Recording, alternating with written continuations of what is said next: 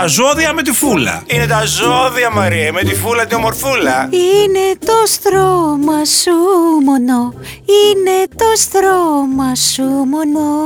Ξέρω ότι η μεγαλύτερη σου καΐλα και σκορδοκαΐλα είναι τα γκομενικά, γι' αυτό και εγώ σήμερα, με το που ξεκινάει ο Φλεβάρης, η φίλη σου η Φούλα από το ομορφούλα αλλά και από το θέλει να γίνει η Φούλα, θα σε πω ποια ζώδια θα βρούνε γκόμενο ή γκόμενα το Φλεβάρι του 24. Δυνάμωσε. Ο Φλεβάρης επιφυλάσσει μεγάλες στιγμές στα ερωτικά. Άμα είσαι εγώ καιρο, καρκίνος, παρθένος και ζυγός και λιοντάρ.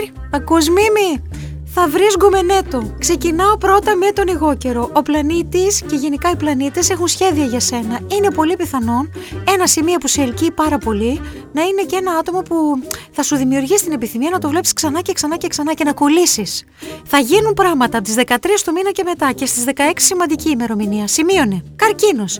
Και εσύ αυτό το μήνα σημειώνεις πολλές πιθανότητες να κάνεις σχέση αφού ο έρωτας διεκδικεί μεγάλο κομμάτι της ζωής σου και ας το αγνοείς.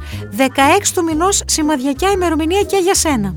Παρθένος, μέχρι τις 16 η Αφροδίτη θα είναι στον 5ο οίκο σου. Έχεις δηλαδή όλες τις προποθέσει για να φτιάξεις μια όμορφη σχέση. Άντε βρε με το καλό, εύχομαι και στο γάμο σου κουφέτα. Ζυγός, μέχρι τις 16 και εσύ έχεις την Αφροδίτη. Σπίτι σου θα περνάς περισσότερες ώρες στο χώρο σου με δικά σου άτομα.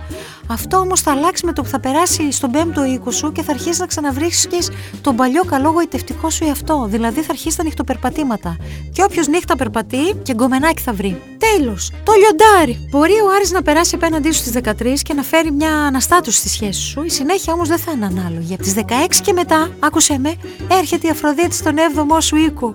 Πρακτικά σημαίνει ότι ο έρωτας ίσως κάνει την εμφάνισή του μετά του Αγίου του Βαλεντίνου. Το σίγουρο είναι ότι θα έχεις πολλές προτάσεις και θαυμαστές και θαυμάστριες. Αχ, τι ωραία, καλή επιτυχία.